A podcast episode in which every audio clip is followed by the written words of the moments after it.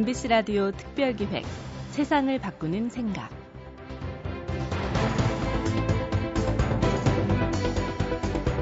사랑하면 알게 되고 알게 되면 보이나니 그때 보이는 것은 전과 같지 않으리라. 조선 정조 때 문장가 유한준 선생이 쓴 글입니다. 나의 문화유산 답사기의 저자 유홍준 교수가 책의 이 글을 소개해서 더 유명해졌지요. 우리나라는 전국토가 박물관이라고 해도 과언이 아닙니다. 시내와 외곽 할 것 없이 어디서든 문화유산을 쉽게 만날 수 있는데요. 우리의 문화유산을 우리는 얼마나 많이 알고 있을까요? 역사에서 배우지 못하면 역사를 되풀이하게 된다는 무서운 말이 있지요. 수천 년의 역사와 선조들의 희로애락을 담고 있는 우리 문화유산, 하나 둘 알아가는 재미에 푹 빠져보시면 어떨까요? MBC 라디오 특별기획 세상을 바꾸는 생각. 오늘 모신 분은 송내관으로 잘 알려져 있는 송용진 작가입니다. 1999년부터 우리 궁궐에 매료돼 본격적으로 공부를 하기 시작했고, 지금은 청소년 등을 대상으로 우리 역사와 문화유산을 아주 재미있게 알려주는 역할을 하고 있는 분인데요. 궁궐은 과연 어떤 곳이고 또 문화유산을 통해서 우리는 어떻게 역사를 배울 수 있을까요? 송내관 송용진 작가와 함께 재미있는 궁궐 여행 떠나보시죠. 안녕하십니까. 작가 송용진입니다. 저는 재미있는 궁궐기행, 왕릉기행, 박물관기행 그런 책을 쓴 작가죠. 책이 안 팔릴 뿐입니다. 저는 오늘 여러분들에게 우리에게 너무 익숙한 궁궐에 대해서 얘기해 보려고 합니다. 저는 궁궐에 미쳐 있습니다. 솔직히 궁궐에 미치기라는 게 쉽지 않잖아요. 저도 참 모르겠습니다. 어쩌다 제가 이렇게 이 지경에 이르렀는지, 어쩌다 4시까지 됐는지요. 이 시간은 10수년으로 거슬러 올라갑니다. 당시 장안에 화제였던 드라마가 있었어요. 용의 국물이라고 아시죠? 아버지는 그날도 열심히 사극을 보셨습니다. 저는 사극을 정말 싫어했어요. 근데 그때 아버지가 말씀하시기를, 야 임마 너 이런 거 좀 사극 좀 보고 그래라. 응? 맨날 그 애들처럼 저런 거나 보지 말고, 야 너 키워주는 할머니도 조선시대 사람이었어. 오? 정말 그랬어요. 저는 할머니 품에서 많이 자랐는데 저희 할머니가 젊었을 때 고종황제도 계셨고 순종황제도 계셨던 거예요. 이 왠지 고종 순종하면 저 역사책 속에 그런 인물이라고 생각했는데, 아니 우리 할머니랑 동시대였던 거죠. 그때부터 저는 아버지랑 사극 매니아가 됐습니다. 어느 날 제가 소개팅을 하게 됐어요. 너무 긴장한 나머지 3시간이나 먼저 갔습니다. 그런데 이 소개팅 장소가 적선동이었어요. 이 경복궁 옆에. 할 일이 없는 거예요. 3시간이나 먼저 가서. 그래서 궁궐을 가봤습니다. 저는 사극 속의 멋진 궁궐을 생각했어요. 근데 막상 가니까 허허벌판인 거예요. 왜 이러지? 실망을 좀 했죠. 그래서 경복궁 기념품 가게에서 이렇게 제가 이제 시간이 남으니까 책을 한 권 봤습니다. 근데 너무 재밌는 거예요. 우리 궁궐이 슬픈 겁니다. 그 일제강점기 때 이 파괴되는 궁궐을 보면서, 우와, 이 울분 있잖아요. 그 표현하지 못한 울분 생긴 거예요. 그때부터 제가 궁궐에 미치기 시작했습니다. 맨날 궁궐 갔어요. 밥만 먹으면 궁궐 갔습니다. 어느 날 동생이랑 밥을 먹는데, 야, 난 전생에 왕자였나 봐. 궁궐이 너무 좋아. 내 집 같아. 동생 하는 얘기가 4시겠지 4시. 그러다가 4시가 됐어요. 저는 그날도 열심히 궁궐에 가서 공부를 하고 있는데 어떤 아주머니께서 오신 거예요. 자녀분하고 같이. 근데 이상한 얘기를 하고 있는 거예요. 제가 그랬어요. 어머니, 여기는 그런 곳이 아니야. 여기는 태조 면전에 만들어져가지고 이렇게 된 곳이에요. 사람들이 이제 저 가볼게요. 저는 움직이는데 사람들이 저를 쫓아와요. 1명, 2명, 3명, 10명. 사람들은 저를 가이드라고 알았던 거예요. 괜찮다. 그때부터 자원봉사를 하기 시작했습니다. 그런데 저는 약간 돌기가 있어요. 저는 뻔한 걸 되게 싫어합니다. 그래서 궁궐? 4시? 이거다! 40만 원을 주고 4시복을 맞췄어요. 그때부터 4시복을 입고 경복궁에서 자원봉사를 했습니다. 근데 어느 날 어떤 아저씨께서 오시더니 책을 한번 써보자는 거예요. 저는 단 한 번도 책을 써본 적이 없어요. 글짓기상도 받아본 적이 없습니다. 제가 어떻게 좀 못해요. 그 아저씨 하는 얘기가, 그러면 가이드라는 걸 녹음을 해보래요. 녹음을 해갖고 집에 와서 틀어서 그대로 적어보라는 거예요. 저는 mp3로 녹음을 했습니다. 집에 왔어요. 그래서 적어봤습니다. 여러분, 자기 목소리 녹음한 거 들어보셨어요? 정말 토 나오죠? 예. 저는 들으면서 쳤어요. 줬어요. 재밌다는 거예요. 저는 그때 발견했습니다. 이야, 나에게도 글 쓰는 재주가 있구나. 그때 나이 30이었어요. 자, 그럼 말이 길었죠. 자, 어쨌든 이렇게 해서 저는 작가가 됐고 지금도 열심히 궁궐을 다니고 있습니다. 자, 그러면 궁궐! 도대체 궁궐은 어떤 곳일까요? 여러분들, 궁궐은 사극 속에서 왕이 후원을 거드리면서 저기 이쁜 궁녀가 있는 거예요. 호, 이름이 무엇인고 아름답도다. 그러는 곳이 아닙니다. 왕실 가족의 생활 공간이지만 궁궐은 정치의 공간이고 행정의 공간이었죠. 궁궐의 절반 이상은 신하들의 공간입니다. 그럼 궁궐, 과연 무슨 뜻일까요? 예. 여러분, 궁궐에 가면 엄청나게 큰 건물들이 있죠. 우린 그걸 궁전이라고 얘기합니다. 그리고 그 궁전을 싸고 있는 높은 담 있죠. 그걸 궐이라고 얘기하는 거죠. 궁전들이 정말 많아요.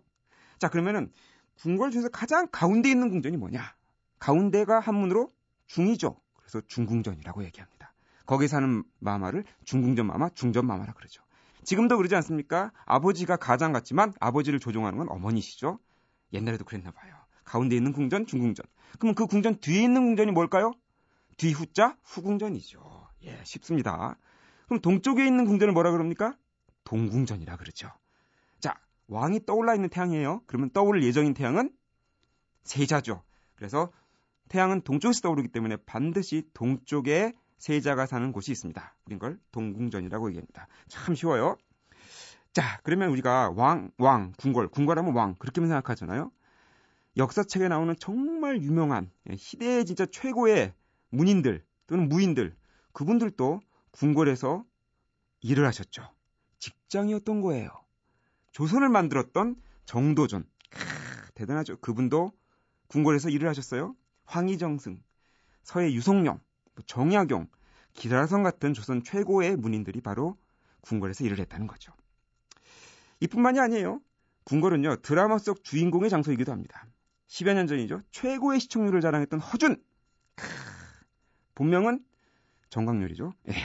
자, 이 허준 선생님께서도 창덕궁에 그 신하들의 공간이 있어요. 권례각사라 그래요. 요새 내각이라고 많이 하죠. 그 권례각사의 내의원, 약방에서 일을 하셨습니다. 야, 그래도 또 이 드라마 빼놓을 수 없어요. 한류의 시작이죠. 장금이. 이 장금이는 조선 중종 때 은여였어요. 실존 인물입니다. 중종의 옥체를 보살폈어요. 근데 너무 우술이 뛰어난 거예요. 그래서 중종이 뿅 간 거지. 그래가지고 그 양반한테, 은여한테 넌 크다, 대. 예, 대를 하사해 줍니다. 큰 대자. 그래서 대장금이 된 거죠. 이 중종은 창경궁 환경전에서 승하하셨어요. 대장금 역시 이 환경전에 자주 출근했을 거예요.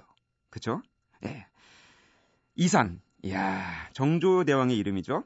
예, 정조는 창덕궁의 선정전, 지금으로 치면은 청와대 대통령 집무실이죠. 거기서 수많은 날들 신하와 함께 밤낮 그 민생을 안정시키기 위해서 노력을 했을 겁니다. 그리고 책을 읽었을 겁니다.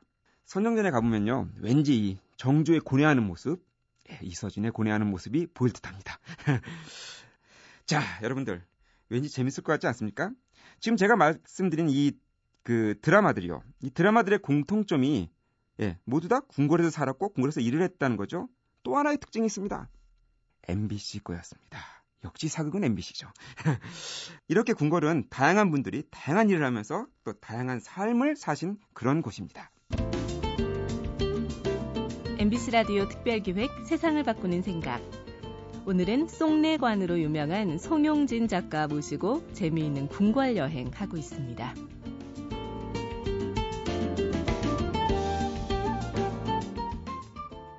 자, 가을이에요. 추석입니다. 궁궐을 어떻게 답사를 할까요? 보통 궁궐은요, 건물을 보러 갑니다. 한 두세 곳 다니다 보면 그게 그거예요. 우리 어머니들 처음에는 열심히 봅니다. 한 두세 곳은 건물.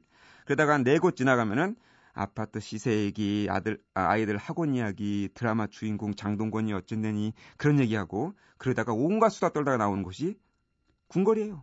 여인들에게는 데이트 장소입니다. 그런 곳은 아닌데요. 그렇죠?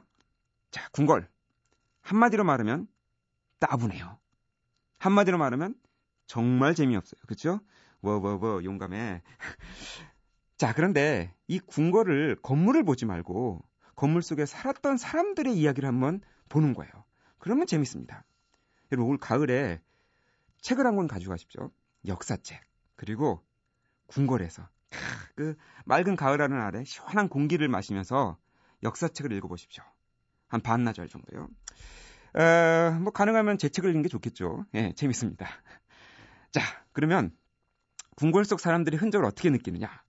여러분들 경복궁의 대표적인 건물 근정전이 있죠. 예, 세종대왕 얘기 잠깐 해보겠습니다. 대단한 인물입니다. 예, 우리 역사, 또 우리 미래를 바꾼 인물이죠. 근데 그 세종대왕이요, 왕이 될 수가 없던 인물이었죠. 왜? 태종 이방원의 셋째 아들이었거든요. 근데 첫째 아들이 맨날 과외 땡땡이 치고 날라리처럼 노니까 쫓아내버리죠. 야, 너 꺼져! 그리고 셋째 아들 엄친아. 와, 똑똑하지, 잘생겼지, 공부도 잘하지, 성실하기까지 해. 이 충녕대군을 갖다가 왕으로 앉힙니다. 근데 문제가 있어요. 왜냐면 태종 이방원은 이미 그때 나이가 들었어요. 그런데 큰아들 양형대군은 10년 넘게 제왕 수업을 받았습니다. 여러분, 세자가 되는 거는 하늘의 뜻이지만 세자가 왕이 되는 거는 과외 수업에 의해서 왕이 됩니다. 제왕 수업에 의해서. 그런데 셋째 아들은 똑똑한데, 야, 이 뭐 시간이 없는 거예요. 자기는 나이 들어가지, 이제 왕. 그래서 세자로 앉힌 지 2달 만에 충녕에게 옥새를 줍니다. 세자는 옥새를 받거라. 아범마 소신이 어찌 받겠사옵니까? 받아라.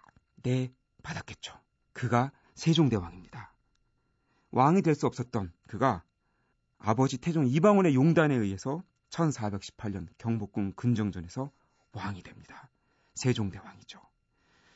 여러분들 가시면요, 세종대왕이 밟았던 그 오도를 밟아보십시오.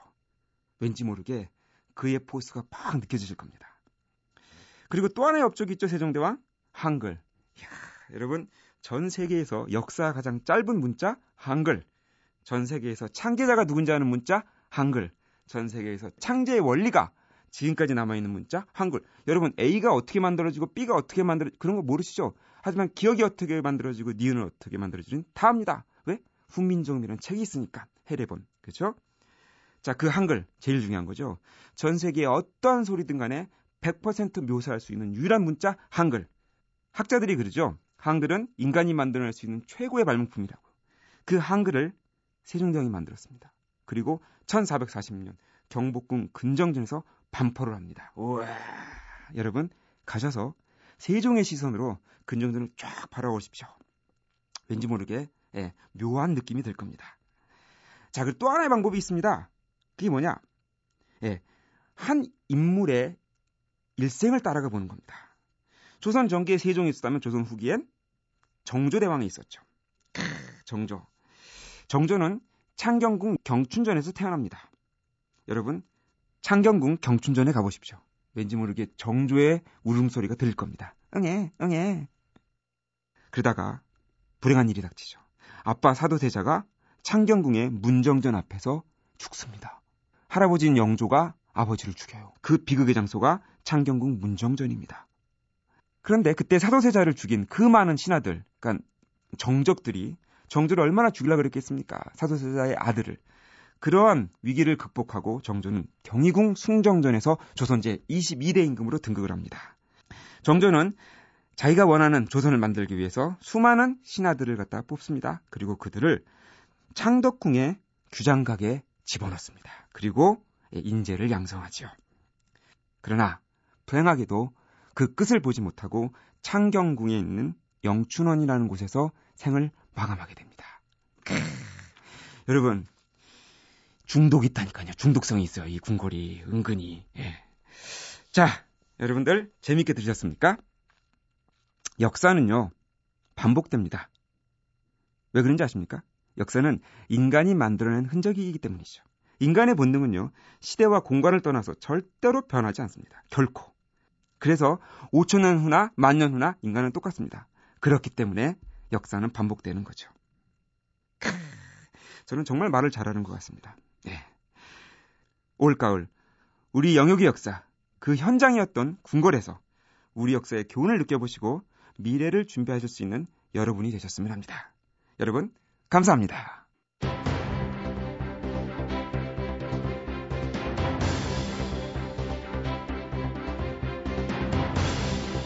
송내관 송용진 작가 말씀 참 재밌게 하죠.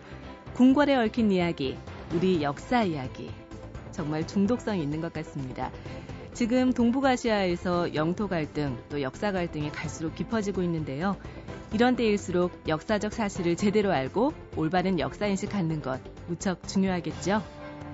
오늘은 또 8월 한가위 추석날입니다. 우리 전통에 대해서도 더 생각해보게 되고 가족들과 궁궐을 비롯한 문화유산 찾는 분들도 많이 계실 텐데요. 역사가 우리에게 하는 말에도 귀를 기울여 보시기 바랍니다. MBC 라디오 특별기획 세상을 바꾸는 생각, 기획 유경민, 연출 강희구, 기술 김지연, 구성 이병관, 내레이션 류수민이었습니다. 여러분 고맙습니다.